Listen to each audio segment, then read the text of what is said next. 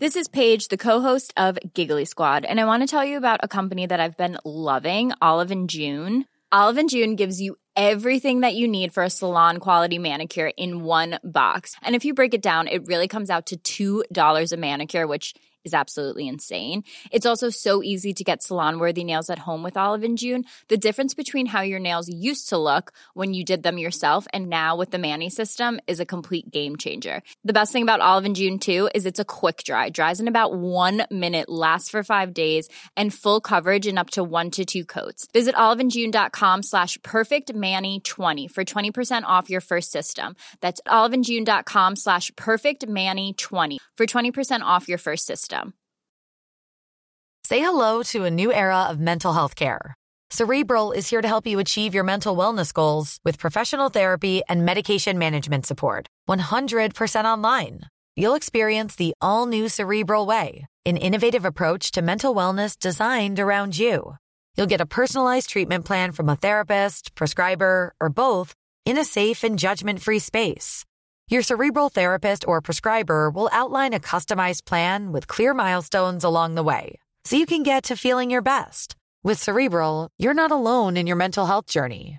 We're here to empower you to live a fulfilling life. So take that first step towards a brighter future and sign up today at Cerebral.com slash podcast and use code ACAST to get fifteen percent off your first month. Offer only valid on monthly plans. Other exclusions may apply. Offer ends July thirty-first, twenty twenty-four. See site for details. The Michael Reade Show podcast. Tune in weekdays from nine on L M F M. To contact us, email now, michael at l m f m dot i e. Thursday morning, the second of November. Good morning, with much debate and discussion from now till eleven a.m. This is Michael Reade on L M F M. The Minister for Finance, Michael McGrath, was in Carlingford yesterday to assess for himself the extent of flood damage. The Minister committed funding similar to that available to businesses in Middleton will be made uh, available to local businesses. Although this needs uh, to be approved by the Cabinet today, it appears certain that local businesses will be able to claim up to one hundred thousand euro for damages, given that Simon Coveney said as much in South Korea yesterday. It does seem that when ministers do meet incorporally today, it will be to rubber stamp the scheme. Let's speak uh, to local councillor Anton Waters, Sinn Féin councillor and Louth County councillor. A very good morning to you, Anton, and thank you uh, indeed uh, for joining us. It's been a horrid week if ever. Uh, what is uh, the situation in North Louth today? Morning, Michael. Um, yeah, well, I have to fully agree. I think it's everyone's just exhausted now at the minute. I was talking to a couple of residents um, this morning who are just, you know, they're just totally exhausted after serious efforts been made to try and prevent water going into their houses. So I suppose throughout the peninsula we're glad to see that the water levels have receded um, a good bit overnight. Thank God we didn't get as much rain. Um, so it has been given a big chance, and hopefully that'll continue on the rest of the day. But Um, what's unfolding now is probably the, the damage that's left behind. Um, we still have a lot of people who are um, stuck in their homes, be it with water or debris on the roads. There's been a lot of, um, excuse me, a lot of landslides as well, Michael, where um, some of it has come down and blocked roads, making them unpassable. And that's throughout the peninsula. So we're trying to speak to the council this morning about trying to organise, now that the water has and we can get up to them, to try and see if we can get these roads cleared.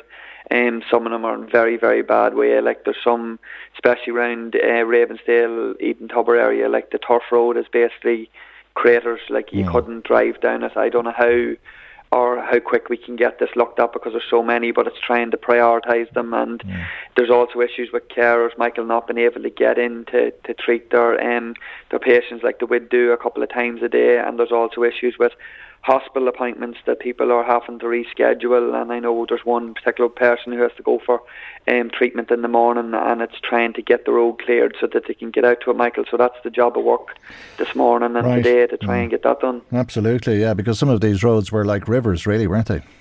Yeah, look, and, and that's the problem. Now that the water has receded, you can see the full damage that has been done. And as I said to you earlier, that there's roads that never flooded before.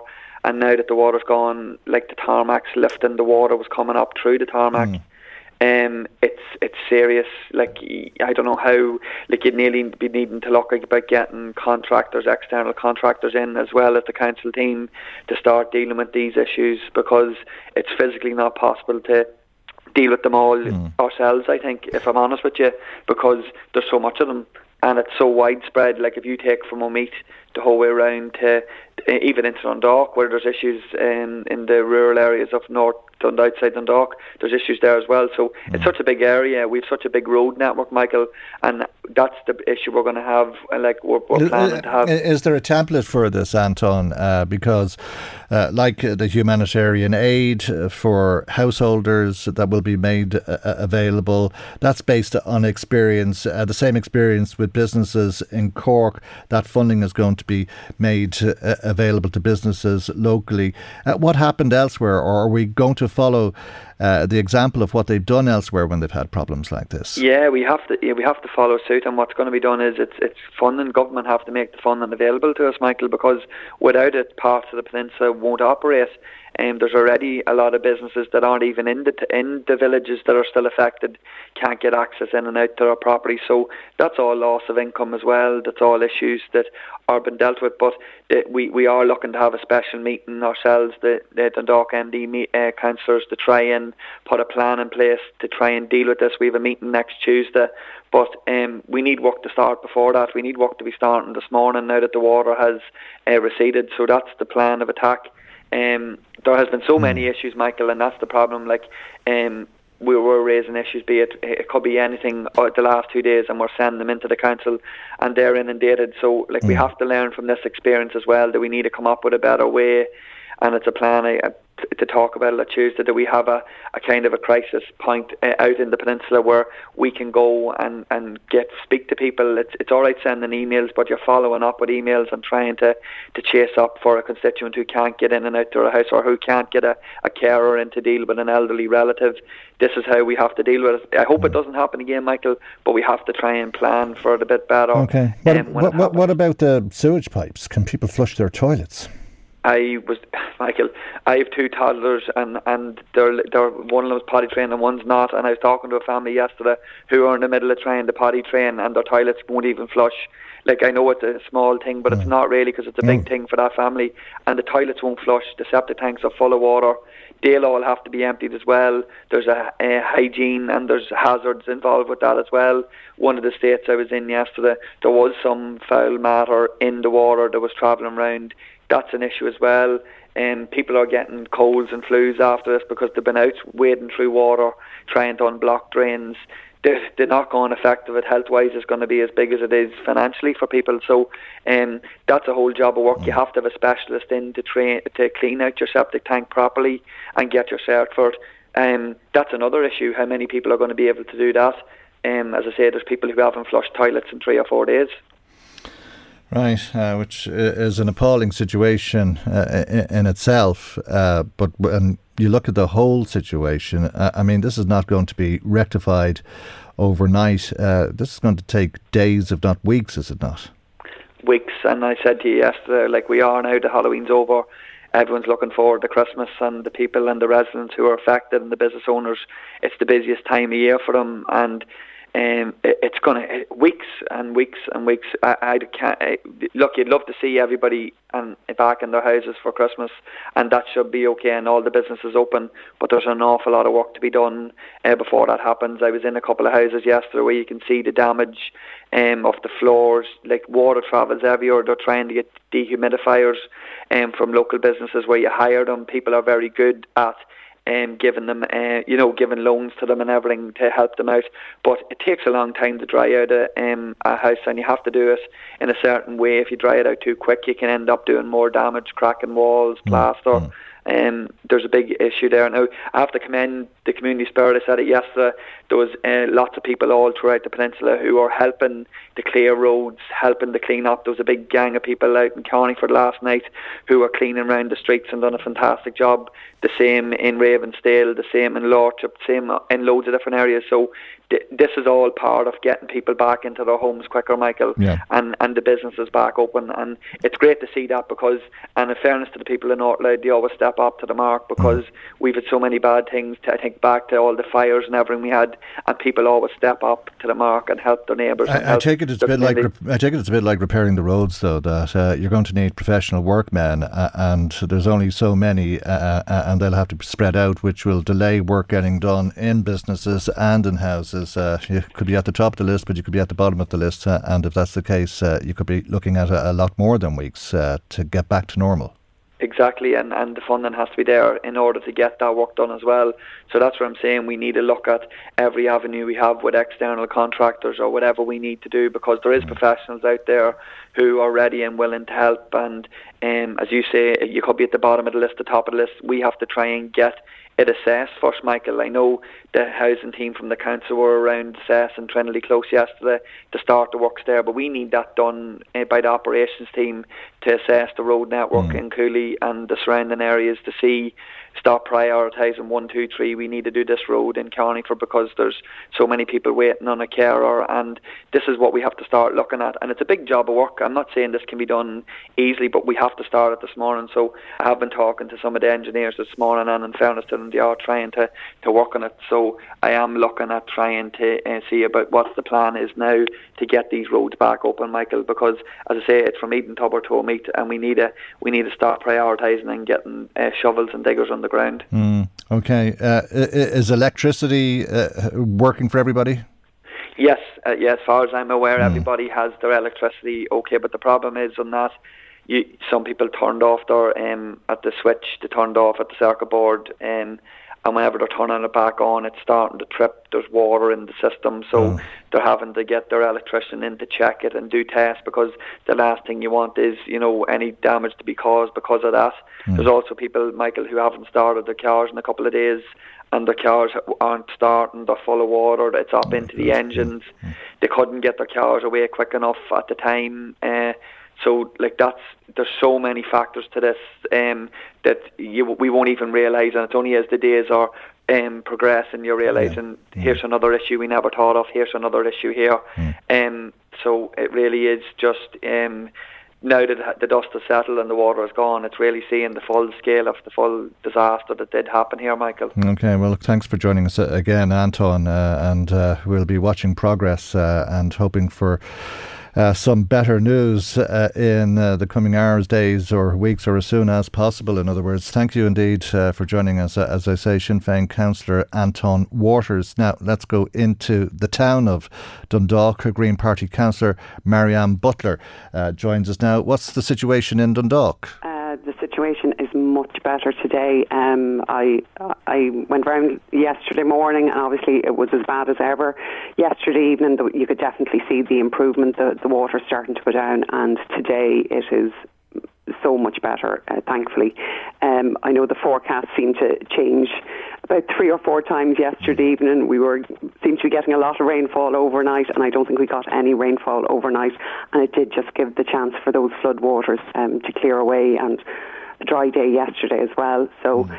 Um, yeah, there's pockets of water sitting um, at the entrance to Elm Grove, but everywhere else seems to be much improved. That that um, flood that was on the, the Redbarns Road that was lapping over the side of the pavement, it seems to have it's it's pretty much gone at this stage as well. So a very different situation. Well, fantastic to hear that, and I'm sure there's a lot of relief. Fingers crossed, and we're through the worst of it uh, at this stage, although there's a, a question of picking up the pieces now for people as well, of Absolutely. course. Absolutely. Like, just looking at Bay State this morning, um, it definitely needs the road sweeper to go through it, but I suppose long term, um, after what's happened over the last number of days, um, we need to learn from this, we need to get better at responding to it.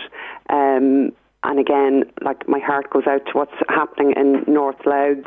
Um, I did manage to speak to Eamon Ryan, Minister for Transport, um, Tuesday evening, uh, and it, you know he, he did commit that you know the first thing that needs to be done is we need to assess all the damage that was done, and there seems to be a huge amount of damage done in North Louth. Um, and that, yes, his department would come through with that emergency support and funding um, to put things right. Mm, uh, that seems inevitable. Uh, it's uh, probably going to be rubber-stamped by government uh, today, but uh, if uh, Minister Ryan has said that to you uh, on foot of Minister McGrath saying it in Carlingford yesterday, and indeed Minister Coveney saying it in South Korea yesterday, uh, I take it that there will be funding available for people.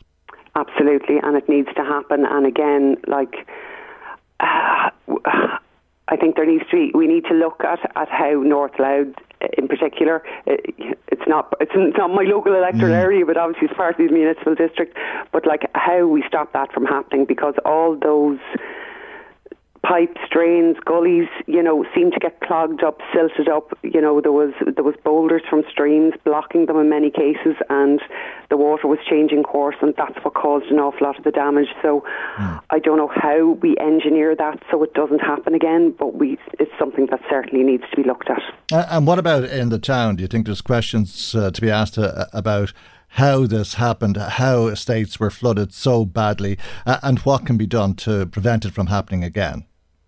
Absolutely. Um, like, look, a couple of things that we're going to be looking at in in the next twelve months, hopefully, is the local area plan for Dundalk. We're also going to be looking at the climate action plan for the county as well. And I think when we look at both of those in particular, we have to have what happened in the back of our mind. We also have to come up with better ways of, you know, if there's engineering solutions to some of these things, we need to look at that as well. But our response to these incidents needs to get better. And what about we can't the... have a situation that happened in the last couple of days where we ran out of those bags uh, for to, to make sandbags. Mm, okay, well, that's obviously uh, to respond to a crisis. Uh, what about preventative measures? Are the flood defences sufficient? Absolutely. But like I'm looking at the, the focus on our flood defences in Dundalk for the most part are coastal flooding. And we didn't have that coastal flooding this time. What we had was flooding from the, the sheer amount, the volumes of rainwater. So that's something I think that we, we need to look at as well, and, mm. and how we deal with that in the future. And what about the drains and the gullies? Are, are they cleaned often enough? Uh, could it have helped, if not stopped, the situation? I don't think it could have stopped the situation. I think because of the time of the year, I think it could have been a factor certainly in some of the cases, that, and, and especially stopping floodwaters receding. I mean, just the time of the year, some of those drains, even if they had been cleaned in September, you know, leaves would have fallen in them since. There would have been some blockage in them. Um, probably not enough, if you know what I mean. Mm. But like I was there the other morning, I was talking to a resident in... Um, Uh, sorry, Oakvale, yeah. And like she was able to tell me, you know, when the van came round, every single gully was cleaned in, in that particular part of Bay State. You know, she even to the extent where she knocked people's doors if their car happened to be over right. um, the, the the grill, you know, so that they could move their car to allow that particular gully to get cleaned out. So, you know, It, hand on heart, she was able to say, look, it's not a factor here, and, and there was a huge amount of water the other morning in Oakvale. Mm. And that's just one example, if you know what I mean. Yeah. So, but look, definitely, you know, if we're doing it once a year, should we be doing it twice a year? Yeah. Just to be sure, just to give that rainwater as much chance as possible to get away. Mm. Um, but look, I think the sheer volumes this time, it... I don't think it was the, the, the deciding factor, if you know what I mean. Yeah, there's a, another separate and very serious problem, uh, which I, I think will be of concern to people who've been affected uh, by these floods. Uh, they won't be able to insure their houses now. Um, I, it, it is an issue, definitely. And when we look at the response that's come from government in the form of humanitarian assistance, it does recognise that there are cases where people are unable to insure their homes for, for flooding. Mm. Um, and that's why that hum- humanitarian assistance is in place. Um, okay. Uh, and I, I suppose that is the answer as things stand uh, to apply uh, for uh, government humanitarian aid. Absolutely. And and like that's what it is there for. And I would urge anybody in that situation to to make contact. The number's widely out there on, on social media, on the council website. Contact the community welfare officer. If you if your home has been flooded, that assistance is there for you, and that's why it's there. Okay, Marianne, thank you very much indeed uh, for joining us this morning. Thanks a million, Michael.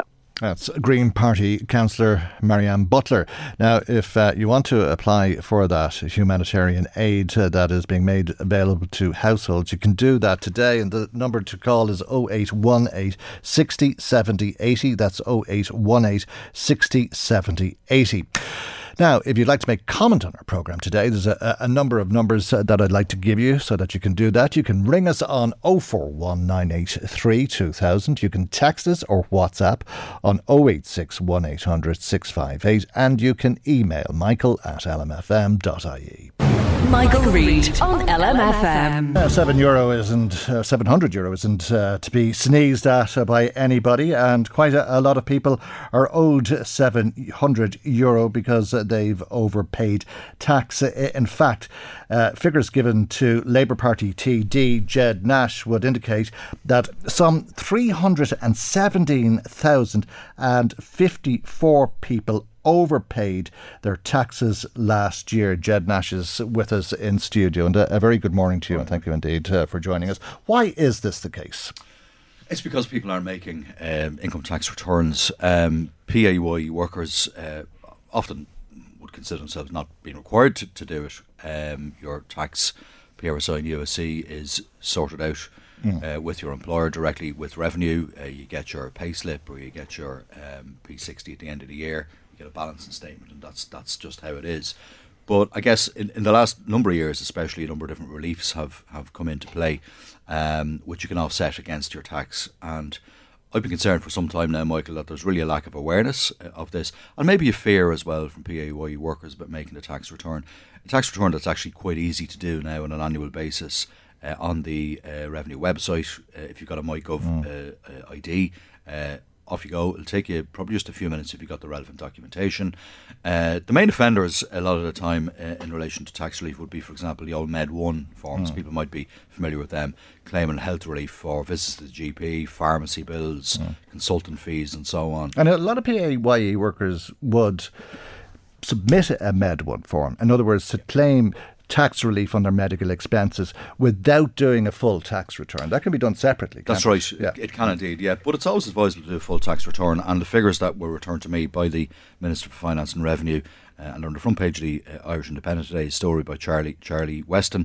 Uh, I think it's worth reading, because what that does as well is go it goes goes through a lot of the reliefs that mm. are available to people that they might not understand they're entitled to. So I would advise anybody, you've got until November the fifteenth of this mm. year to make a tax return uh, for last year. That being said, you can actually do one for f- the last four years. So uh, I'm talking to you now in November twenty twenty-three, mm. so you can go back as far as November twenty, uh, as far as twenty nineteen, and make a claim for that. So, well, that's very important uh, because yeah. the figures that were given to you uh, through a parliamentary question show that uh, as many people uh, overpaid tax uh, in twenty twenty-one uh, as would have been the case last year. two hundred sixty thousand, not quite as many as the three hundred seventeen thousand, yeah. but that's uh, that's uh, two hundred sixty thousand who probably have two years' worth of tax that they can claim back on. That's right, and some maybe with four. So mm. if you look at the yeah. average, mm. uh, uh, the average return of seven hundred, fourteen hundred euro, uh, you know, multiply that by another two, you've got yeah. two thousand eight hundred mm. euro. That is a not insignificant amount of money. In yeah. fact, seven hundred mm. euro is the net average weekly income uh, in terms of workers in mm. this country. So it's it's an extra week's, week's wages if you yeah. look at the average. So there are things like, for example, the rent credit. The, the Well, uh, that's an amazing one uh, because how many times did people call for a tax break or some sort of help for struggling renters? It was put in place, but most renters didn't claim it. That's it. I think that the last figures I saw, maybe about fifty to sixty percent of renters actually claimed it for last year, and that's five hundred euros that you're entitled to. And there might be, and I understand this, a little fear uh, among P A Y E workers about mm. making a tax return. You might not have done one before. It is relatively straightforward, and I've been calling for the revenue commissioners mm. to take the mystery out of this and to describe exactly how this is done, uh, to engage in a campaign, and the minister has agreed mm. to do that, to actually alert people as to their rights. I've often heard people say once the tax man starts looking at your you never know what account, they might yeah, find. They'll, they'll, well, for a P A Y E worker, yeah, that's that's not yeah, the case. Yeah, I mean, yeah, if you've yeah. got one source source of income and maybe a small income from elsewhere is re- relatively straightforward. The average uh, that somebody might owe uh, is considered to be about five hundred mm. euro if you have actually underpaid tax. And my own sense of this, and I haven't got confirmation of it, is that uh, the uh, uh, uh, underpayments that may have been made in twenty twenty-one, twenty twenty-two may have had something to do with people not doing tax returns. People who would have been, for example, liable to pay a small amount of tax yeah. on the pandemic unemployment payment or the wage subsidy scheme. Yeah. But that's an average of five hundred euros. And in fact, you might find that when you do your balancing, make your tax return, get your balancing statement, which will tell you actually what you've paid in tax, U S C, yeah. uh, and so on, and tells you about the reliefs and credits that you're entitled to. You might find, in fact, that you might be net better off because you might understand and might identify that, well, there's actually, mm. I might owe five hundred euros, but in fact, there's several hundred euros of reliefs I'm mm. entitled to. So it might balance out for you. You might be better off from a net point of view. So I would encourage mm. people to do that. Can we just it's go back to the medical expenses? Uh, because uh, a lot of people don't claim their medical expenses, and everybody is entitled to tax relief on medical expenses. Uh, and it's not that difficult. How are you going to go back four years? Go to your local chemist. If you go up to your pharmacist, they're all set up for this and they're all very That's right. helpful. They, they might not thank me for saying it, but um, you can go into your local pharmacy, you can get uh, a, a runoff basically from their computer uh, of the amount of money that you've yeah. spent um, because you may, in fact, um, uh, be on the drugs payment scheme, mm. for example, as well. So uh, m- most people maybe who are working uh, who aren't getting a medical card or a drugs payment scheme, yeah. they could be paying seventy, eighty, ninety euros a month, you know, for drugs, maybe a little bit more. So you can claim relief back on that at twenty percent the marginal mm. rate. So that all adds up yeah. every month when you and think about most it. Most people use the same chemist all the that's time. Right, that's right. Uh, and, and if, if you do, do that, you'll get, you can get yep. a print off mm. of what you've actually paid every month for the mm. last couple of years, last, last three, four, however far you mm. need to go back. Your friendly local pharmacist will provide that service to you. Uh, and that's one way of doing that. Um, similarly, you know, you could ask your doctor if you don't have the receipts for, mm. for those receipts. It might be a little bit uh, uh, more challenging. But when you think about it, I mean, a family might, uh, with a couple of children, might have to go to the G P a few times mm. a year. That all adds up.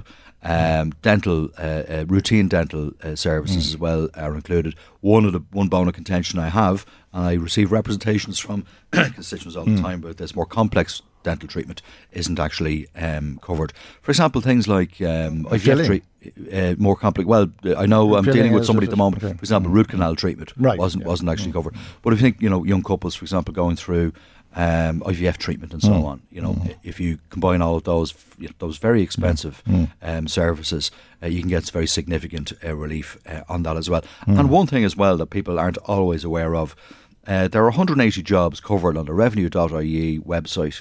Uh, allowing you to actually get expenses, for example, relief and expenses, for example, that uh, would involve the equipment that you use mm. for your work or your uniform. So if mm. you're a nurse, if you're uh, a member of the fire service, if you're a healthcare assistant in a nursing home, if you work in the home help sector, for example, you're entitled to some relief. Mm. And the relief there is actually on average about two hundred fifty euros yeah. uh, per year, so not mm. insignificant. Add that on to the five hundred for your rent, the rent credit, a couple of hundred on one. your medical expenses and so on. You're very quickly up to that seven hundred fifty euro.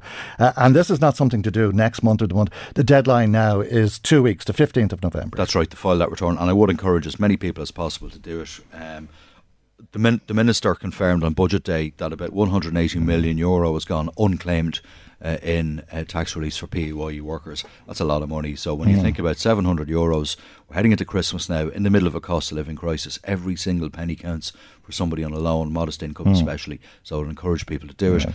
There's no mystery mm. in it. Don't be fearful of it. Mm. It's quite straightforward. Uh, go online, yep. revenue dot I E, mm. use your MyGov I D, mm. uh, get the information and do it. Yeah. And in fact, the refunds mm. are usually paid within a week or two. Yeah, and a, a simple question for anybody who's renting. Uh, did you get five hundred euro? Uh, if you didn't, you are entitled to it. It's there for you. Apply for it now.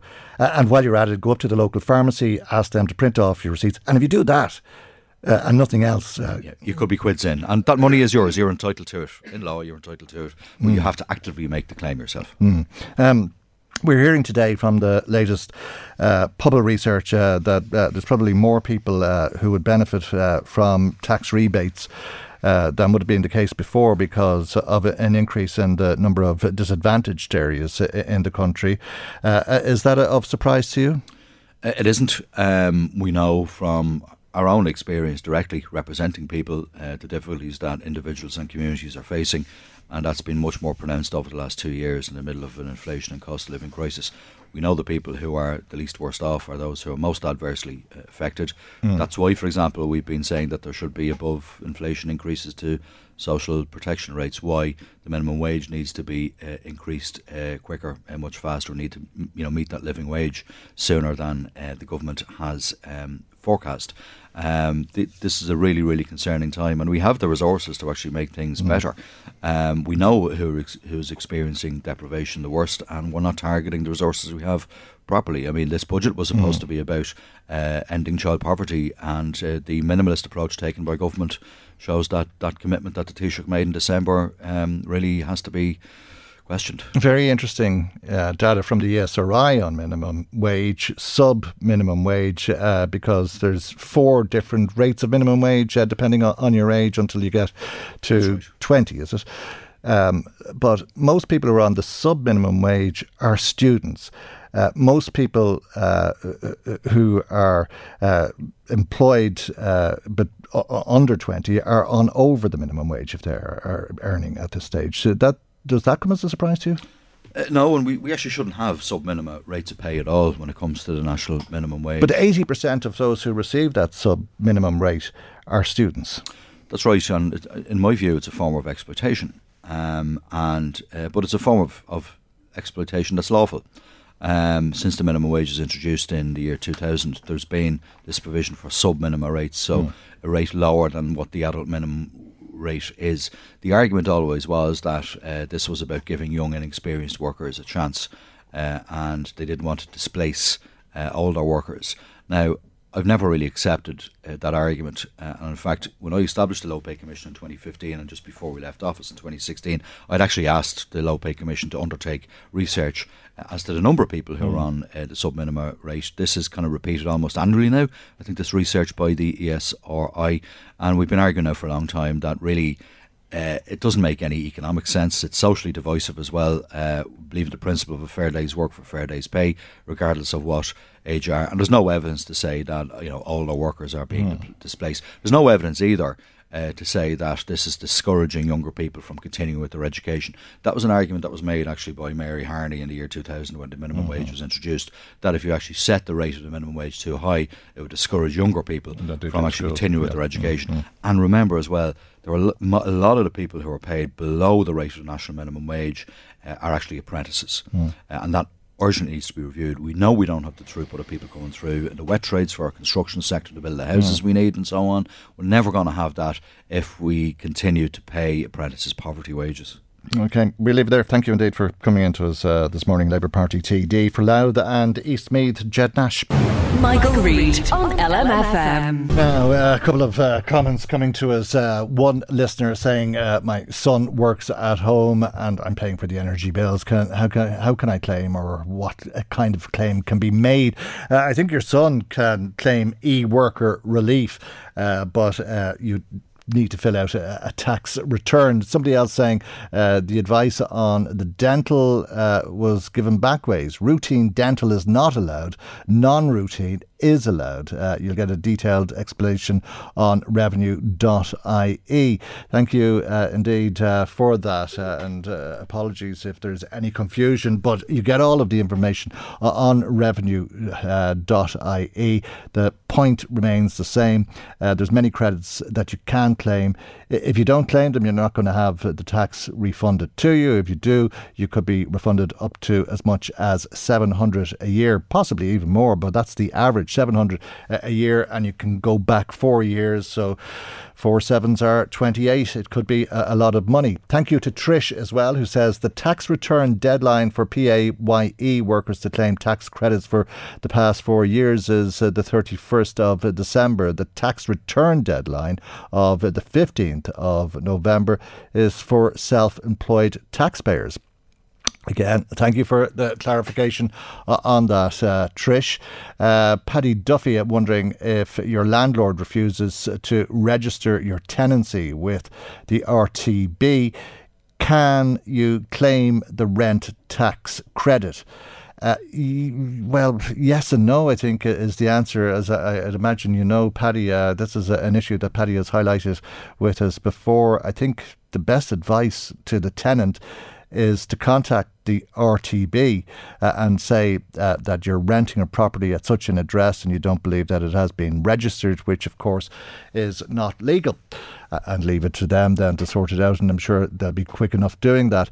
Anyway, look, thank you to everybody in touch with us so far this morning. If you'd like to make comment on the programme today, as always, we'd love to hear from you. Our telephone number is oh four one nine eight three two thousand, text or WhatsApp oh eight six one eight hundred six five eight, email michael at l m f m dot i e. Michael Reade on L M F M. Now, some of uh, the comments coming to us uh, this morning. Uh, one uh, call or text, rather, from somebody who says, do you have to pay a T V licence? Uh, I take it this is in relation to claiming tax back. Uh, I don't think you can claim your T V licence fee back. Uh, and yes, you do have to pay a, a T V licence. Uh, if you have a television, you must have a, a T V licence, as uh, the old ads used to say. Uh, but obviously an awful lot of people aren't, um, and how they'll be treated because uh, they're breaking the law is another day's work. Only time will tell. Uh, it's a question, I think, that uh, the executives in R T E would like to see answered sooner than later. We had somebody else in touch with us. Uh, this is Joe, who's in R D, and he, he says, is it any wonder that more people are disadvantaged uh, when you take into account the increase in the cost of living? How can anyone cope these days because everything is so expensive? Uh, thanks uh, for your message, Joseph. Uh, thanks to uh, to Sandra, who's been on uh, texting us asking why should a seventeen or an eighteen-year-old get minimum wage? Why do they need more than just a few bob if they're working at that age? Uh, think about it. Think about the experience that they're getting from working, and that they'll be able to build a C V off that and also have some pocket money while they're at it. It's a win-win, is it not? Thanks uh, for that. Uh, our thanks as well uh, to Peter in Dundalk, who asks, did Joe Biden not say Israel has the right to defend itself by massacring the Palestinians? Uh, and if uh, that is what he said, uh, why is it now that he's calling for a, a pause in the Israeli attack on the innocent Palestinian people? Uh, has uh, he realised how wrong he was? Well, thank you indeed, uh, Peter, for that. Our telephone number, by the way, is oh four one nine eight three two thousand if you want to make comment on the programme today. Text or WhatsApp oh eight six one eight hundred six five eight. That's oh eight six one eight hundred six five eight. Email michael at l m f m dot i e. And I think we can hear some of the reasons uh, that the Israelis believe that uh, the uh, attack on Gaza is justified. Barbaric Hamas terrorists invaded Israel from the sea, the land, and the air. They came with one purpose, one purpose only, to savagely murder every living thing they encountered. Hamas Nazi murders went from house to house with hit lists. A thoroughly planned, willful, premeditated attack. They brutally murdered civilians in their beds. They drove pickup trucks with machine guns. Yes, we all remember, just like ISIS, and fired blindly at hundreds of young people at a concert. three hundred, three hundred were burned alive or butchered in that concert. Much of what remained were clumps of flesh and, and bloody limbs. Parents had to bring their children's toothbrushes for D N A so they could figure out whose limb belonged to who.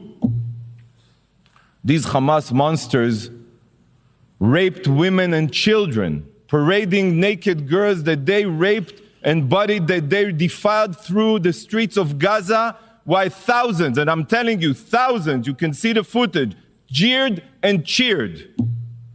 The savages tortured small babies. Just like the Nazis, Hamas terrorists removed infants from their cribs. Yes, we have it on video. Swung them repeatedly against the ground until their skulls became a pulp. Children were murdered in front of their parents, and parents in front of their children. I've seen a video of a terrorist filmed by him, by himself, who tossed a grenade into a bomb shelter with a father and his two young boys inside. The father was killed instantly, and the two boys ran out of the shelter screaming that their father is dead and that they want to be dead too. All this is occurring, believe it or not, as the monster who murdered their father calmly helps himself to the contents of the family's fridge. Yes, no horror movie compares to the pure brutality that Hamas carried out. No, none. There you go. Hard to listen to indeed, uh, but that is uh, the Israeli ambassador to the United Nations account of what happened in Israel on October seventh with uh, Hamas uh, attacking Israel, very graphically told by Gilad Erdan. Now, going back uh, to some more of the comments coming to us uh, today, Jimmy says uh, that surely residents and businesses in Louth are eligible for the same flood reliefs as those uh, affected recently in Middleton. Why do they have to wait for another scheme to be set up sp- specifically for them? Uh, it's just wasting time, and they need help and assistance as soon as possible. Thanks indeed uh, for that, Jimmy. I think uh, that uh, assistance is going to be made uh, available as quickly as possible. I, I would imagine the Cabinet meeting today, uh, not a scheduled meeting, uh, number of ministers over in South Korea. Uh, they'll all be on uh, their Zoom call later on uh, and rubber stamping it. It's that it needs Cabinet approval. It needs uh, the ministers all to agree that the scheme, uh, which is the subject of legislation, and obviously there's restrictions on the scheme because of the way the legislation is written, but that it can be extended to include those in County Louth. Anne says, thank God that the water levels have abated in and around Dundalk town. The last few days have been very frightening for residents, particularly elderly people, and it's good to see uh, a little light at the end of this tunnel for them. The public reps and local authorities need to come together and do whatever is necessary to help get people back on their feet. Well, we're hoping to hear from Louth County Council before we finish up this morning, and hopefully uh, there'll be some more information uh, for people who have uh, been affected by the floods. Um, now, uh, I think what we'll do is uh, just uh, return uh, whilst uh, we've got a, a taste uh, for how the Israeli ambassador to the United Nations has been describing the conflict and, and why Israel uh, has waged war against uh, Gaza and Hamas. Uh, what uh, their intentions are, which I think we've all heard, is to annihilate Hamas. No, that um, appears to be the wrong clip. I think we can go to that clip once again, and uh, this is the Israeli ambassador to the United Nations. Uh, his name is Gilad Erdan. Hamas carried out atrocities, the likes of which we have not seen since the Holocaust.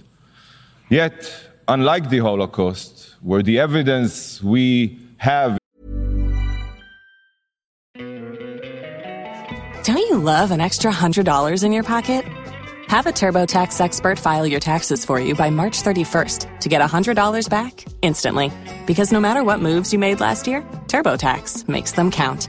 That means getting one hundred dollars back and one hundred percent accurate taxes, only from Intuit TurboTax. Must file by three thirty-one. Credit only applicable to federal filing fees with TurboTax full service. Offer can be modified or terminated at any time. Is mostly black and white photographs and soundless footage. Here, the proof is in high definition, because some of it is from, yes, security footage, but much of it is from the cell phones and GoPro cameras belonging to the Hamas Nazis themselves. Many may be asking, why did they film their sadistic violence? Well, I'll tell you why. Very simple. They filmed it in order to terrorize the Israeli public, to release these videos and put fear in the hearts of the citizens of Israel. By the way, this is what terrorists do. They terrorize. I have seen much footage over the past weeks that will be seared into my mind forever. But there is one sight that I keep on seeing when I try to sleep. In the video, one can see a terrible injured civilian, bloodied yet alive, laying on the ground as a Hamas savage screaming, Allahu Akbar, repeatedly pummels the man's neck with a garden hoe in order to decapitate him. The man on the ground is an agricultural worker from Thailand.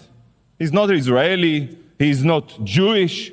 He was merely alive, trying to make a living for his family.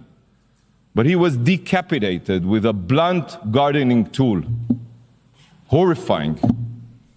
Israel is not at war with human beings. We are at war with monsters. That's the Israeli ambassador to the United Nations. On foot of that, Michael Andrade in touch with us saying what Hamas did on the seventh of October will never be forgiven. It was an act of terrorism, a war crime, and they must pay, not just for what they did to the Israelis, but Hamas is also responsible for the retribution Israel is bringing to the people of Gaza. Thank you, Michael. Our phone number, oh four one, nine eight three, two thousand. That's oh four one, nine eight three, two thousand. Text or WhatsApp a message if you'd like to comment on the programme. oh eight six, one eight hundred, six five eight is our number. That's oh eight six, one eight hundred, six five eight. Email michael at l m f m dot i e. Michael Reade on L M F M. And to the Minister for Justice, Helen McEntee, who joins us uh, by telephone. Good morning to you, Minister, and thank you uh, indeed uh, for taking the time to be with us. A, a number of issues and uh, changes to legislation that you're going to discuss with us. Uh, but can I ask you uh, about uh, the scheme that is uh, available to businesses affected by flooding in Middleton? Uh, it's all but certain at this stage, is it not, Uh, that you and your Cabinet colleagues uh, will agree to extend that to businesses in Louth and elsewhere affected by flooding this week? Well, look, Michael, firstly, I mean, what we've seen with floods has been absolutely devastating, not just in Middleton, but in August as well. The, the impact that we saw in Bettystown in County Louth and now up in Carlingford. Um, and with the weather getting worse, I know people are very nervous as to uh, where, where there might be flooding next. What we've done is put in place an enhanced scheme. This is building on a scheme that already exists, one not just for businesses, but one for homeowners as well, to make sure that we can provide as much funding as possible to get people's homes back to, to what they were, but also to get people's doors open, their businesses open, and their livelihoods back on track. Um, the enhanced scheme, uh, we, we have discussed this as a Cabinet, and we have discussed this recently. Um, we want to make sure that no matter where you are, that if you require additional funding or support, that it can be made available to you. Um, so, you know, that that is the overall objective, that is the overall plan. It's not everybody will need the enhanced scheme. Uh, we're talking about up to one hundred thousand euro, uh, whereas previous grants or, or, or the normal grants, shall we say, that have been in place are up to twenty thousand. So depending on what the damage is in different areas, obviously, we as a government will look at that. We will respond effectively. The most important thing is that people get the support that they need, but also that we, as quickly as possible, put the measures in place to prevent this type of flooding from happening. We have some areas where they've never had this type of flooding before, other areas where we know are problematic, uh, and that, again, is a government effort to make sure that we can put that in place as quickly as possible. So, uh, you know, my colleagues, many of them who would be responsible, yeah. uh, be it in the O P W, but also the Taoiseach, Minister for Finance, have visited Carlingford, been in Uh, in County Cork. I've been over to, to my own areas in, in Bettystown as well, um, you know, and it, it's really devastating for people, so we want to provide the support where, where, where needed. Okay. That, that announcement uh, will be made after the Cabinet uh, meeting today. Uh, there's uh, legislation that you're introducing uh, this week, uh, which will make it a, a stand-alone offence to be stalking stalking somebody, uh, and um, there's also uh, a, a new offence of non-fatal strangulation. Uh, maybe you could uh, give us some detail uh, on these new offences. Absolutely. So as of yesterday, we have two new standalone offences, but also a number of other areas where we have increased, uh, where I've increased the sentencing for particular crimes. Um, the new standalone offence of non-fatal strangulation, this is something that really has come to the fore, engaging with An Garda Síochána, um, where they have identified and where we have very clear facts to show that where a person is a victim of domestic violence in their own home, but particularly where somebody might be strangled as part of an assault, there mightn't be any visible marks. It might not be something that they feel is important enough to go to the Gardaí. But a person, and unfortunately more likely a woman, is seven times more likely to be killed by their partner where there was strangulation as part of this abuse. And so what I'm saying very clearly is that non-fatal strangulation or, or, or suffocation strangulation, it is extremely serious. It has the potential to lead on to devastating consequences for a person. So I'm encouraging people, because it is now the law, it is now, well, it is now a standalone offence, uh, and a person can face a sentence of up to ten years if they are found guilty. Um, secondly, having worked very closely with victims who have um, been victims of stalking uh, and the devastating consequences for them and their lives, we now have a new standalone offence of stalking, again with a maximum sentence of up to ten years, and that is acknowledging the detrimental impact that this can have on an individual, uh, being stalked by another person, um, being harassed, being intimidated. You know, we, we've seen situations where family pets have been involved, where other family members have been involved. It leaves people feeling in fear, and again, I want to send a very strong message. This is not acceptable. It cannot be tolerated, and we as a society will not tolerate it. And by making these standalone offences, I hope that it will encourage more people to come forward, that they will feel confident in coming forward. And only yesterday I spoke to the Garda Commissioner about this, who will make sure that these new offences, standalone offences, but also the new sentences that we have put in place, that this is well understood by members of An Garda Síochána, that nobody is in any way uncertain about what this means, um, and that prosecutions can be brought forward. Okay. Separate to that then, um, it's something that I've looked at for a number of years now, and, and where you have very serious crimes taking place. So the assaulting of a member from An Garda Síochána, uh, assault causing harm, again a common offence in domestic abuse cases, but also conspiracy to murder. I want to make sure that the sentence fits the crime, and that when a member of the judiciary, a judge, is determining a sentence, that they have the maximum range available to them. So as of yesterday, the maximum sentence for assault causing harm has gone from five to ten years. The maximum sentence for assaulting or threatening to assault a member from An Garda Síochána or any other emergency worker increases from seven to twelve years. And the maximum sentence for conspiracy to murder is now life in prison instead of ten years. Okay. Um, you confused me. I, forgive me, I wasn't sure I understood uh, what uh, you were saying in relation to stalking. You said pets have been involved. Are you talking about like that scene from Fatal Attraction, the rabbit and the bunny boiler? Well, look, yes, we, we, we have situations where people's pets have been taken, or where, where they have been, been killed, and where that has been used as a way to threaten and to intimidate people. So, I mean, people will go to, to very uh, horrific and different lengths to try and get at a person, to try and frighten them, to try and intimidate them, to try and coerce them.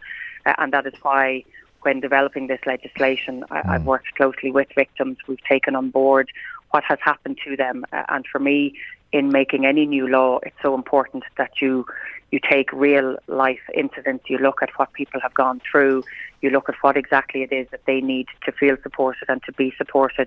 And unfortunately, this was something very specific that we know has happened, that I have included in this legislation to make sure that this is part of the overall case that can be mm. brought if someone has been brought before a judge. Um, but, you know, as I said, when, when making a new law, it's really important that we look at what actually happens to people. And unfortunately, uh, this is something that happens uh, and that people are subjected to, and that their animals and their family members and others are brought into this as well, which is very traumatic right. and very mm. difficult you're, for you're, people. You're, you're bordering on insanity uh, with stuff like that, uh, and I think uh, quite possibly so.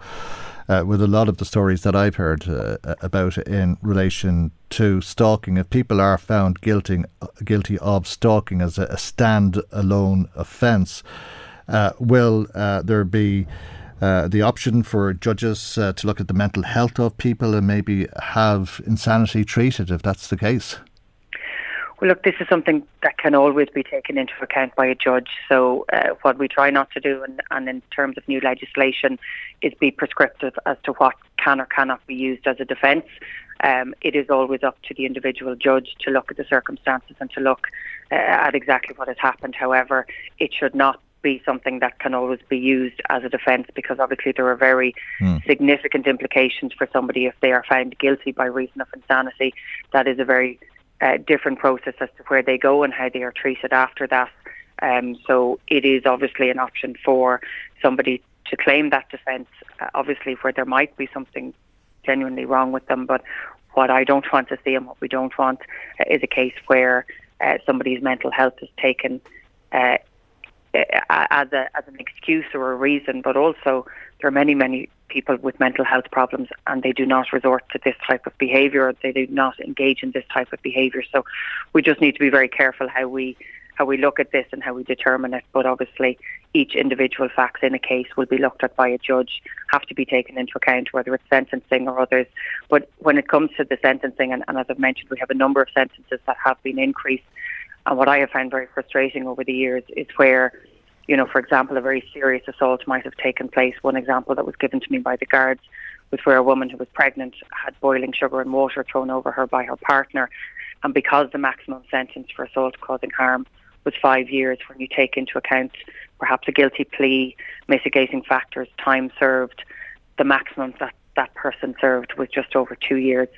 And it's very hard to comprehend the type of crime, that not just the physical but the emotional scars that somebody might have to deal with for the rest of their life. That sentence surely should match that crime. And so what we're doing with many of the changes that came into law yesterday is giving judges the discretion to apply a higher maximum sentence, so that the time that they serve matches the crime that they have that that, that they have committed. Mm. Uh, and again, we're talking about conspiracy to murder, assaulting a Garda member, or just assaulting a person uh, more generally, whether it's in, in the home or outside of the home. Okay, uh, and just uh, again on stalking, are we talking about real world, real life stalking, or are we also talking about the world online and virtual stalking? So this includes both, uh, and what I've been very uh, conscious of, and I think generally when we're introducing new laws, we have to be conscious that so many crimes can be committed online, um, so that we have an ability in our laws to make sure that where this type of persistent behaviour, but also stalking, it can be a once-off incident. Uh, and I've been, you know, given very clear examples where something might have happened only the once, with the potential for that to cause a huge amount of distress and alarm, or to develop into something more serious, uh, is quite severe. So we are trying to cover all bases. So this will include online, this will include the types of behaviours um, where somebody can, you know, very seriously harass mm. uh, a person in their very home without even going near them. So that is included in this legislation. But also, if an incident happens only just the once, uh, that is also included in it, because usually we think of stalking, we think of harassment, we think of a persistent type of behaviour. You know, surely if the guards are going to believe me, or surely if this is going to be taken seriously, it has to have happened a number of times, or a significant number of times. What I'm saying very clearly is that something can happen just the once, and it can put so much fear into a person or cause them so much alarm and distress. We need to take that as seriously as though it were happening every day, all day, for a number of years. Tell me about non-fatal strangulation. As you say, that's going to be a standalone uh, offence, meaning that if one person uh, strangles another person and that person doesn't die, uh, they could go to prison for ten years. Is that just in the case uh, of assault, or is it in all cases, such as mutually agreed acts of sexual pleasure? Well, again, we have to take each individual case, and, and a judge will obviously determine whether something was consensual or not. Um, and that obviously has to be taken on board, as, as it would with any evidence.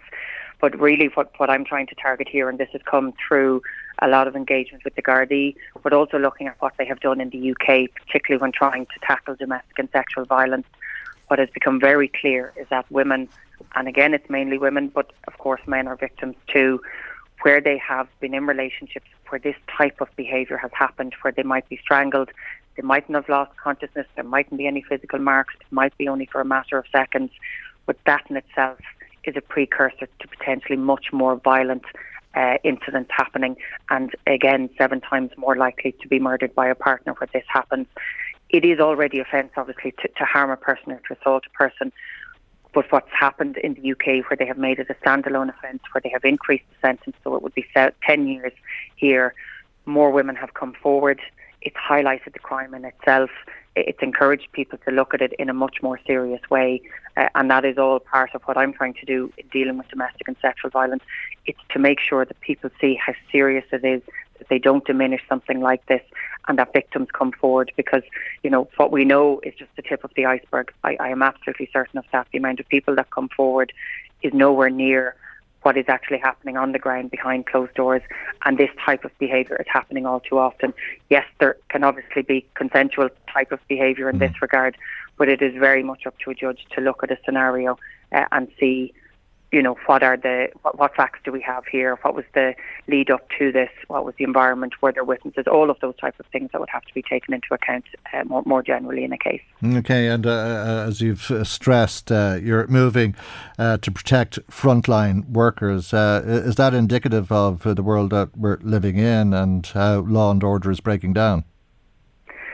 Well, look, men and women of an Garda Síochána, they they put their lives on the line when they go out the door every day, um, and I'm very conscious of that, but also emergency workers, whether you're in the fire service and the ambulance service uh, or any others, um, and whether it's through social media or the fact that things are changing, there certainly feels as though there has been an increase in assaults on members of Garda Síochána and other emergency workers, and I think we need to be strong in our response. So the sentence, the maximum sentence that a person can receive has now increased from seven to twelve years, and you might say, well, how will that actually deter somebody if they were willing to do it with a seven-year sentence? What I'm also introducing next year is body-worn cameras for an Garda Síochána. So now, if and when these are in place, if you assault a member, not only will it be recorded, so there's very clear evidence, but that evidence will then potentially mean that you get an even higher sentence, because there will be a very clear picture of what has happened. So we have to push back on this idea that it is acceptable or tolerated that somebody can assault a person who is going about their work. And I mean, we think of the Gardaí or emergency workers, their job is to keep us safe, to protect us. And the idea, I suppose, that I as Minister, but that we in general would not do everything that we can to protect them, uh, that's what I'm trying to do here. So we're increasing the sentence, we're sending a very strong signal. If you assault a member, you could potentially face up to twelve years in prison. And by the time we introduce the body-worn cameras, uh, it will be even... Uh, you know, it, it would be more difficult to get out, out of it, or to to maybe to, to, to give a defence of self-defence where it didn't exist, you know, where there was a clear picture where Gardaí have the body-worn cameras and where they have clear footage of what has actually happened. OK. Uh, Minister, uh, can I just ask you briefly then uh, as well uh, about uh, some legislation uh, that the Taoiseach has indicated uh, you may be working on. Uh, he was talking about welfare to Ukrainian refugees, and he said that if and when we do make changes to the offering that the state gives to Ukrainian refugees, it won't be from just any one department. He's expecting a joint memo from yourself uh, and uh, Roderick O'Gorman as uh, the Minister for uh, Integration. Uh, but uh, the laws on international protection fall under your remit, uh, apparently. Uh, is it that Ukrainians are on notice now uh, and that in time they can expect that their welfare rates will be reduced? Well, what I would say at the outset is that we have supported um, close to one hundred thousand people who have fled the war in Ukraine, and we will continue to support them. And I, and I really want to make that very clear. We have given a commitment that we will support people who need our support. If any changes are to be made uh, in terms of accommodation, in terms of social welfare, in terms of any other types of support, that is a decision that would be taken by all of government. We haven't made those decisions. We haven't made any changes. Um, there are a number of departments that have responsibility for different elements, you know, from my own, because the Temporary Protection Directive, which is what Ukrainians uh, have sought assistance under, that is dealt with at the Justice Committee at a European level. Um, you know, providing international protection is through Roderick O'Gorman. The funding is through Minister Humphreys. The education is through Minister Foley. The health is through Minister Donnelly. So we all have a role to play here. So if any changes are to be made or any decisions are made, it, it is a whole of government decision. But I, I just want to be really clear, we, we've we've made a very clear commitment to protect people and to provide support for people who are fleeing war, uh, and that won't change, irrespective uh, of whether or not there might be changes made to certain elements of it. Okay, but it's under consideration, is it? Well, look, I, I think we need to always consider what it is that we're we're doing and, and the assistance that we're providing. As I think everybody would be aware, um, we have housed close to eighty thousand people in a very short space of time, a year and a half, and we need to make sure that we have the support to be able to provide those uh, who still need their help. So I think in that regard, we need to always review what it is that we're providing, how we're providing it, and how it impacts more generally on the support, the resources, the services that we have right across the country. And that's something that we do on a continual basis. We have a cabinet committee that meets quite regularly to look at these issues, to look at the pressures, how we can alleviate them while still providing uh, the support that needs to be provided. So it, nothing has been has been decided, I, I would state that. Um, but if it does, we will obviously work uh, in unison and, and we'll make sure that uh, people still need uh, and get the help that they want. Minister, thank you very much indeed for joining us on the programme as always. Uh, that's uh, the Minister for Justice, uh, Fine Gael T D, for Me These, Tala McEntee. Michael, Michael Reade on L M F M. More stroke patients are going to die and suffer severe disabilities if the plug is pulled on a pledge to fund vital services. This is according to the Irish Heart Foundation. So how much core additional expenditure has been provided in Budget twenty twenty-four for the National Stroke Strategy, as an example? What's the round figure? At, at this point, there's no certain no figure certain. with the, with the National Stroke Strategy. No, no, none of this. So we're focusing, I'm afraid, Deputy, on what we can implement from the, the what we initiated in twenty twenty-three. No, I understand that, but I'm I'm asking for a figure. So it's is it we, less we than a euro? We don't, we don't have a figure. It's zero, essentially. We don't, we don't have a figure for the stroke strategy. But you can't don't have a figure because the money wasn't given. Hmm. Yeah, exactly. So, yeah, so, it, so if the question can be answered, how much additional funding has been given for the National Stroke Strategy? It, the likely answer is zero for, for twenty twenty-four uh, in terms of additional core expenditure. Would that be correct? It, that's true, Deputy. Our, our national programmes at this point in time don't have additional okay. funding for twenty twenty-four. Right, that's uh, Doctor Colin Henry along with uh, Bernard Gloucester, the head of uh, the H S C, uh, reluctantly uh, conceding that no extra money will be given to the National Stroke Strategy. Let's speak to Catherine Walsh, who's the Policy and Legislative Affairs Manager with the Irish Heart Foundation. Good morning to you, Catherine, and thank you indeed uh, for joining us on the programme uh, this morning. You're saying that this is going to result in people dying unnecessarily. Yeah, the, the fact that there's going to be no additional funding this year to deliver the strategy is going to have the knock-on effect where it's going to uh, restrict life-saving services such as thrombectomy. It's going to increase the risk of stroke unit closures throughout the country, and um, which will therefore impact mortal- stroke mortality, and um, it will impact the recoveries of, of people who have experienced a stroke, leaving them with greater disabilities. It's going to increase um, people who are on beds in hospitals. It's going to increase the number of people going into nursing homes. It is going to have a catastrophic effect, um, not just on services, but also on, on people, on their families, on their carers. It's a very short-sighted move, and we don't believe it's going to save the health service a single cent. Rather, it's going to just um, drag out the problem and kick it down the road and create greater um, social and economic costs. Did this take you by surprise? Yes, it took us by surprise. Um, particularly, this stroke strategy was only launched last year. It was launched on World Stroke Day um, last year, one year ago. Um, it got four point nine million euro worth of funding in twenty twenty-three. So, you know, we got year one funding. We were happy with that.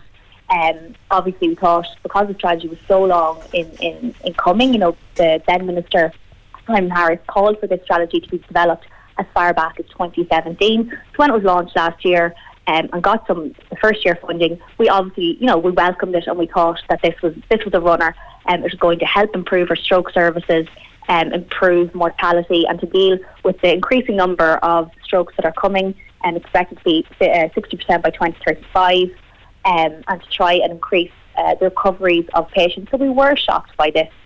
Um, uh, very much so, mm. and particularly uh, given, you know, in the last number, even within the last year, if you look at some of the comments that um, the Minister for Health or even um, Micheál Martin or Leo Varadkar have made in terms of stroke services in Ireland um, and how far they've come since the programme was developed or set up in twenty ten.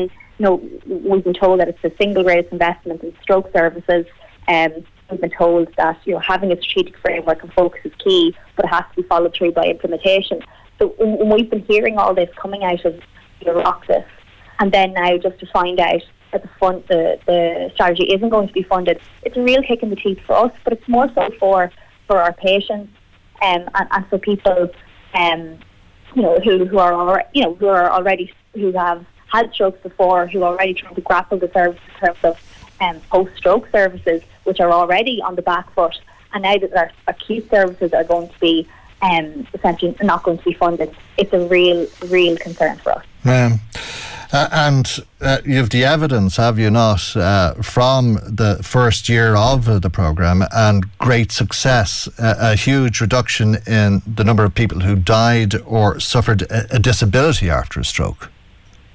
Yeah, we know that um, uh, death and disability rates tend to be around twenty-five percent lower amongst people, uh, amongst stroke, stroke patients who are um, treated in stroke units. And we know that there has been an increase in people um, who have been getting their treatment in the stroke unit from twenty thirteen to twenty twenty-one. So we know that there's seventy percent of patients who had a stroke admitted to a stroke unit. So we know that that's a vast improvement. We know that more people are getting thrombectomy, which is a procedure where large clots are removed from arteries in the brain. Now that has increased. So we have been making strides. And that's what the stroke unit, the stroke strategy was supposed to improve our key services, to make them better, to deal with the surge in the ageing population and strokes that are, are that are coming down the line. And um, so we know that our services have been doing so well. Um, however, you know, the the fact that the the, fund, the strategy isn't going to be funded means that these services um, aren't going to get you know, aren't going to develop as planned. You know, this was a five-year plan that was developed to, you know, increase stroke unit beds, to increase, um, make sure that the, the, the ba- demand for supply from vaccines is meeting the demand, make sure that um, the other cares were available, that the health and social care professionals were being put in place, um, and unfortunately, that's just not going to happen, um, and it's going to, you know, set us back, um, very, very much set us back, and you know, we will lose the position of being a world leader in this, because mm. you know we're going to be you know set back you know, by a number of years. Um, as you know, if the service is closed or cut back, it's very hard to get that service back in place. Mm. Uh, I should have mentioned uh, that when we were listening uh, to the H S E officials, they were responding to Sinn Féin's David Cullinan at a, a meeting of uh, the Oireachtas Health Committee uh, a couple of weeks ago. They were reluctant, uh, I, I thought, listening to them, to say that there was no money available for the National Stroke Programme. Uh, and as you say, the consequences uh, are quite frightening, uh, certainly after listening to the way you've spelled out that uh, there was twenty-five percent lower Uh, or fewer deaths uh, and severe disabilities as a result of strokes uh, because of that investment. It was a relatively small investment. Was it four point nine million that you said? Yeah, it was four point nine million in twenty twenty-three. If you look at the full cost for the stroke strategy, it was it's only estimated to be thirty to fund the stroke strategy is thirty-six million euro across five years. And we're so awash, we're awash with money at the moment, though, Catherine. This is what's very hard to understand. We've billions uh, that we've spent months uh, talking about. Uh, I'm sure the government spent months about it, uh, talking about it, and they wanted people to talk about it, so we all did. What would we do with all of these billions of euro? Uh, it, it, it's remarkable to think uh, that we're making a decision uh, which, based on the evidence you have, will result in death or disability, and the disability after a stroke uh, is most often physical, uh, but it's not always just physical. Uh, it's quite often uh, mental health problems. It can be severe dementia and all sorts of things, and people's lives change uh, uh, forever. Yes, exactly. Um, and just, it's, it's really important that you actually mentioned the, the non-physical aspects. We know that at least a third of stroke patients suffer some sort of post-traumatic stress disorder after having a stroke, and the availability of, you know, um, psycho- psychological support is, is very much wanting, and people aren't getting psychological support. And, you know, again, that, you know, that points that to services that we very much need and that are, are going to be put at the very end of the queue um, again. When, when when we're starting to have to try and really fight for these services. And as you mentioned, in terms of, of the funding, yes, you know, we were told that there was, there was so much money, um, and then to cut off funding to health in the name of, you know, um, you know, cutting costs and, and, you know, budget overruns. But we can't cut funding to vital strategies and services, um, which will not cut costs. It's not going to save a single cent. It's actually just going to um, create more costs down the line. And it's, it's funny, when I was looking at the, the health budget and the the expenditure report for health from um, on budget day, you know, a lot of money was invested into COVID nineteen, and a lot of that is to deal with deferred care, you know, waiting lists that have arisen because people had deferred care during COVID nineteen. And we're going to end up having a situation very similar like that, you know, very similar to the COVID nineteen situation in stroke, where you'll have people who will not have received the care that they needed um, at, in a timely manner, who, who may not have gotten to a stroke unit, who may not have gotten to thrombe- a thrombectomy in time. Um, and that's to remove a clot, isn't it, Catherine? Yes, that's yeah. the, the clot removal. Like, they will end up having greater disabilities, will be on, uh, in, in beds longer, they will be put in nursing homes, and there'll be greater costs, and we'll be having to face this issue in a year, two years, three years. It's going to end up building up, and we're going to look back at this time and say, why did we not fund it when we should have funded it as part of the plan that was developed, signed off and agreed upon by the H S E, by the Department of Health? Okay, we have to leave it there. Thank you for joining us this morning. Catherine Walsh, Policy and Legislative Affairs Manager for the Irish Heart Foundation. Michael Reade on L M F M. Let's uh, speak uh, to Sinn Féin T D Rory O'Murricu uh, and some of uh, the questions that Rory O'Murricu is asking uh, about the flooding in Dundalk. Good morning to you, Rory, and thank you indeed uh, for joining us. Uh, you're a resident yourself in Bay State. Were you flooded? We weren't. Uh, uh, there's an element of everyone in, let's say, Bay State and Clonenda, and, and even at times in areas like Avondale, will tell you when there's heavy rains, we always have an element of minor flooding or, you know, blocked drains outside our estate. So on some level, sometimes we've got very, very used to it. And now the problem is this was on a level um, that hadn't happened before.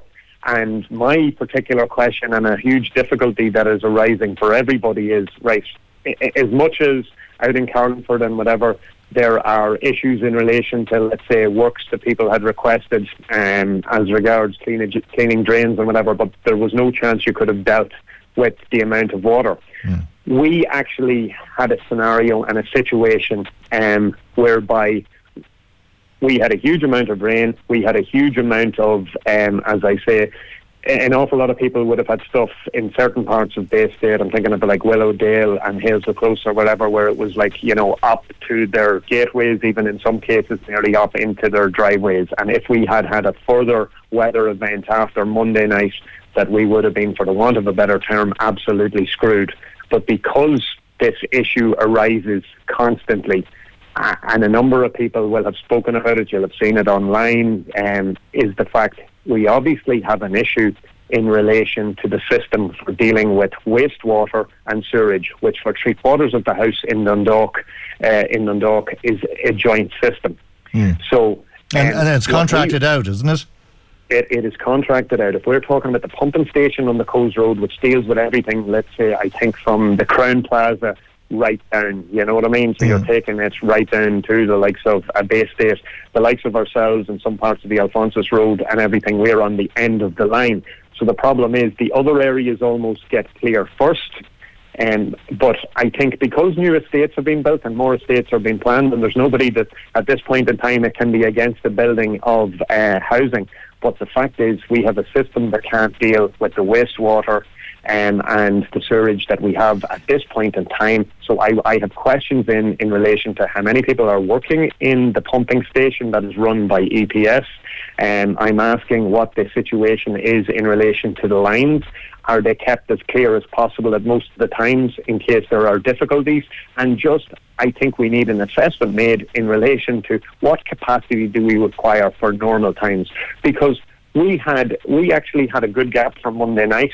Mm. Uh, we didn't have a hu- huge level of rain, right? Uh, as I say, Tuesday night there was some element of rain that shouldn't have been a major point, but we were not able to dissipate the water that was in the likes of Clonenda mm. and Bay State and Avondale. Uh, and now, does that mean that the questions that you're asking of Irish Water are rhetorical questions? Uh, as such, do you believe that there aren't enough people working at the E P S pumping station on the Coles Road? And do you believe that the uh, lines are not kept clear uh, as much as possible? Well, here, I, I am saying that that is being said, all right? I, I have no proof in relation that that's why the questions are in. What I am saying is I can categorically say we don't have capacity, because every time there is a heavy rain in any way, shape or form, we always have in Bay State and in, uh, as I say, on, on parts of the Alphonsus Road and everything, minor parts of blocked drains.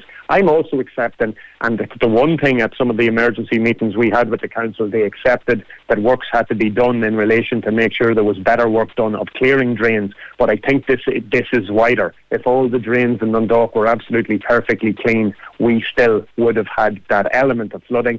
And the fact is, we could have been absolutely destroyed, and we're not from, as I say, a, a tidal breach. It wasn't happening from rivers overflowing. What it was going to happen from in Dundalk, it wasn't coming off a mountain, was the fact that we could not clear our wastewater. So we do not have capacity. So the fact is, we are talking to the council, we're talking to Irish Water, and then Irish Water talked to E P S, that is a private company that is subcontracted in to do this piece of work. I, I have a...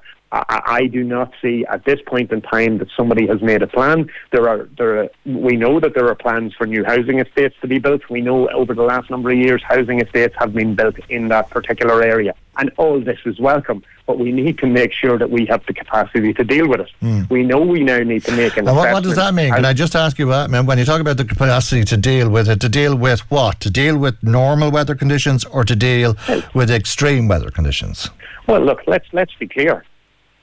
Like, extreme weather conditions are one thing, and unfortunately extreme weather conditions, what people used to say um, once in a century or once in fifty years, are happening a lot more often now. So I think we have to accept they are more normal. But I am saying when we have normal heavy rain, we are having problems. We got used to them, but that tells me there isn't sufficient capacity to even deal with normal circumstances. So that means if we have any sort of severe weather scenarios, we are absolutely um, up something without a without a paddle, I think is the easiest way I can say it. I'm I'm I'm trying to mind mm-hmm. my language at the yeah. minute, because I will be quite honest. Uh, like every morning, every evening, I have checked this. In fairness, one one of the best pieces of help that I got in relation to all of this was. Um, On the Tuesday, on the Tuesday night when I had come in from Carlingford, where I was out with Anton Waters, um, and obviously people dealt with absolutely severe circumstances there. I met with some of the uh, Louth County Council team. In fairness, uh, two guys, I don't know that they got any sleep, and one of them went into the absolute detail in relation to you know water systems and everything in Dundalk. And in fairness to him, he called it right. He said the fact is the lines are full at the minute. We just basically need to get a break. And a friend of mine almost operates his own weather station. He only lives less than a kilometre from me. And in fairness, he got it right. He actually rang me yesterday morning and said, it's going to rain in an hour. He says, he was the first person to say, I am fairly sure we are going to miss Storm Ciarán. If we had to get any element of Storm Ciarán, we would be dealing with mass flooding event in that south end of Dundalk. So therefore, see, before we deal with this again, Michael, I need these questions answered. I put the questions into the council. Mm. I put the questions into E P S. E P S sent them back to Irish Water. So now it's down to Irish Water to answer this. Everyone that you talk to in that part of Dundalk will tell you we do not have the capacity to deal with the wastewater and sewage system that we have. We also have old legacy issues, you know, and, and, and I accept that we can't deal with every problem straight away, but I think we need to make an assessment.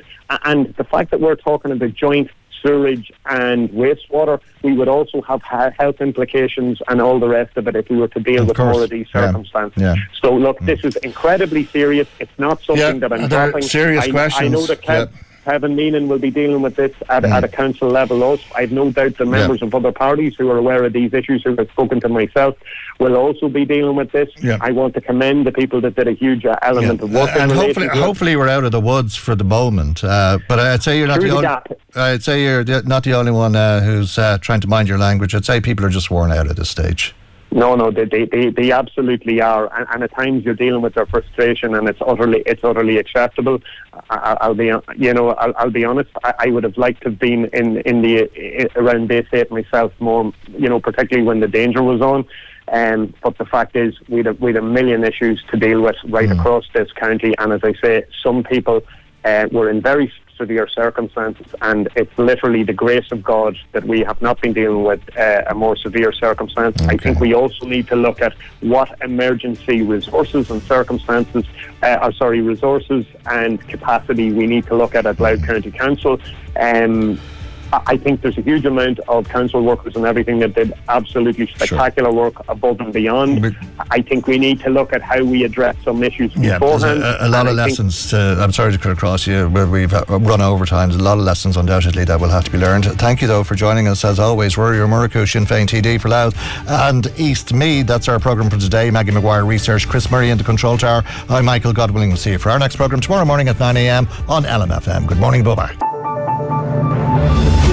The Michael Reade Show podcast. Tune in weekdays from nine on L M F M. To contact us, email now, michael at l m f m dot i e. Are you ready to enhance your future in tech? Then it's time to make your move to the U K, the nation that has more tech unicorns than France, Germany, and Sweden combined. The nation that was third in the world to have a one trillion dollars tech sector valuation. The nation where great talent comes together. Visit gov.uk forward slash great talent to see how you can work, live and move to the U K. Join us today during the Jeep Celebration event. Right now, get twenty percent below M S R P for an average of fifteen thousand one hundred seventy-eight dollars under M S R P on the purchase of a twenty twenty-three Jeep Grand Cherokee Overland four by E or Summit four by E. Not compatible with lease offers or with any other consumer incentive offers. fifteen thousand one hundred seventy-eight dollars average based on twenty percent below average M S R P from all twenty twenty-three Grand Cherokee Overland four by E and Summit four by E models in dealer stock. Residency restrictions apply. Take retail delivery from dealer stock by four one. Jeep is a registered trademark.